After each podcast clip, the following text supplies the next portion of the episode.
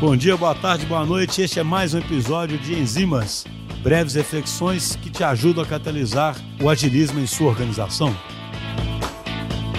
É interessante que tanto sob a perspectiva do agilismo, das metodologias ágeis, quanto sob a perspectiva, sei lá, de sistemas complexos, que falam muito em sense responde, né, em comportamentos emergentes, a gente vê que uma condição básica para que um time possa gerar valor e, para que ele possa ter sucesso é que ele consiga testar a realidade, né? O que em inglês eles falam probe, né? Você tem que conseguir realmente fazer experimentos e testar a realidade.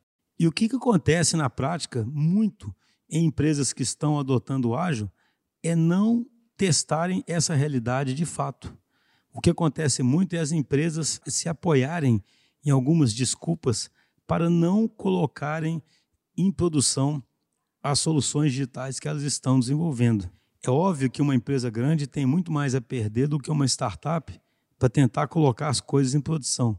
Mas isso não pode ser uma muleta para que ela não faça isso o mais rápido possível. Então, uma coisa que para a gente aqui na DTI é muito importante é medir qual é o progresso concreto de um squad. Progresso concreto vai ser o quê? Progresso concreto é colocar a solução em produção. Idealmente, seria mais do que isso. Seria medir os resultados de negócio dessa solução em produção.